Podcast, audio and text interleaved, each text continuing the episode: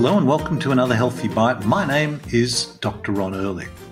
I'd like to acknowledge the traditional custodians of the land on which I'm recording this podcast, the Gadigal people of the Eora Nation, and pay my respects to their elders, past, present, and emerging. Well, this week we explored something that, to, to some degree, is part of every one of our lives, and that is sex. It is a source of great pleasure and great stress uh, and great uh, discussion uh, and preoccupation for many, many people. And so it seemed appropriate to do a program on that. And I had the pleasure of talking to sex therapist Ian Kerner. He's a psychotherapist and a sex therapist and a very prolific author. His first book was published in 2004 with the very catchy title, She Comes First. He wrote, he's written um, 10 or 12 other books, not to be left out. He's also written a book called He Comes Next. Passionista was a book in 2008, and we discussed, uh, we really kicked off our discussion uh, with uh, him about his most recent book published in 2021. So tell me about the last time you had sex. And specifically, we were talking about sex scripts. Now, I uh, first uh, stumbled upon uh, Ian Kerner's work after I had a uh, prostate operation. And uh, interestingly, I had prostate cancer some uh, six years ago, and uh, a prostatectomy has all sorts of implications, potentially negative, on one's sex life, with the possibility of there being nerve damage and whole issues around erectile dysfunction. And so it was at that time that one uh, could uh, really start to explore how penis centric sex can be particularly for a male. And um, it's also interesting to then start to look at books that can help you navigate through what it can be a potentially very stressful and challenging time. And, and it is a very stressful and, and challenging time. And uh, in my own case, I, I, was fortunate enough to make a, a, a good recovery. I, would say an 80 to 90% recovery, but it raised all sorts of issues about sex at a very late stage. Well, not a late stage. I don't think 60 is that late, but uh, when you consider how early one engages in sex, either through masturbation or in the early part of your sexual discovery in life, whatever age that started for each and every individual, sex is part of our lives.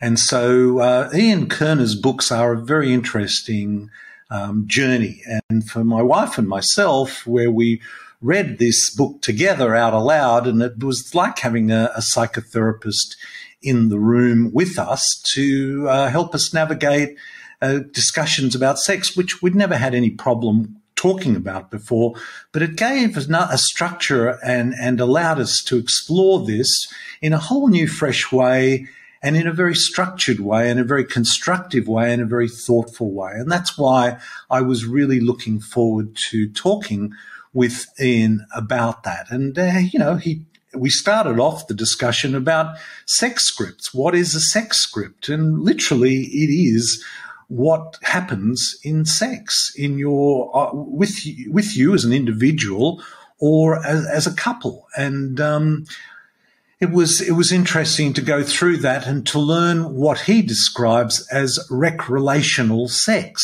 So he's identified three different forms of sex: procreational, which is pretty obvious, uh, the act of procreation, uh, recreational, which is uh, um, something that you know we go through when we're courting and uh, in in various parts of our lives, and then there's relational uh, sex, which is with you, which you have with a partner on an ongoing basis. And I think the combination of the word recreational and relational is what made up rec relational sex. And uh, it was a very interesting discussion about that. It was also redefining terms like what is foreplay, what is core play, what is uh, outer course, what is intercourse.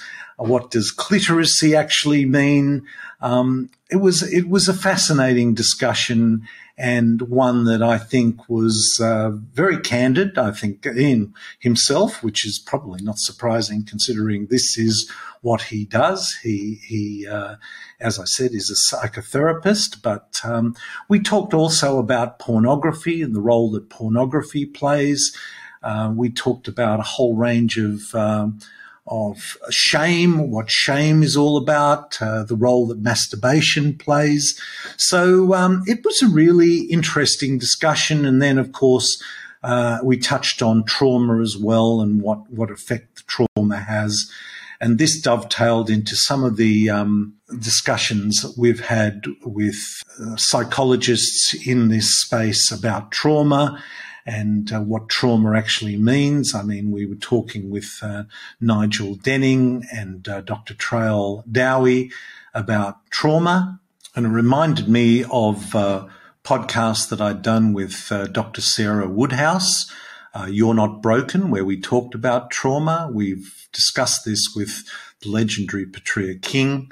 Um, we've talked uh, with uh, Dr. as I mentioned from the from the Mind Medicine Institute and touched with on on this subject with Admiral Chris Barrie, not talking about sexual trauma, but talking about trauma in general.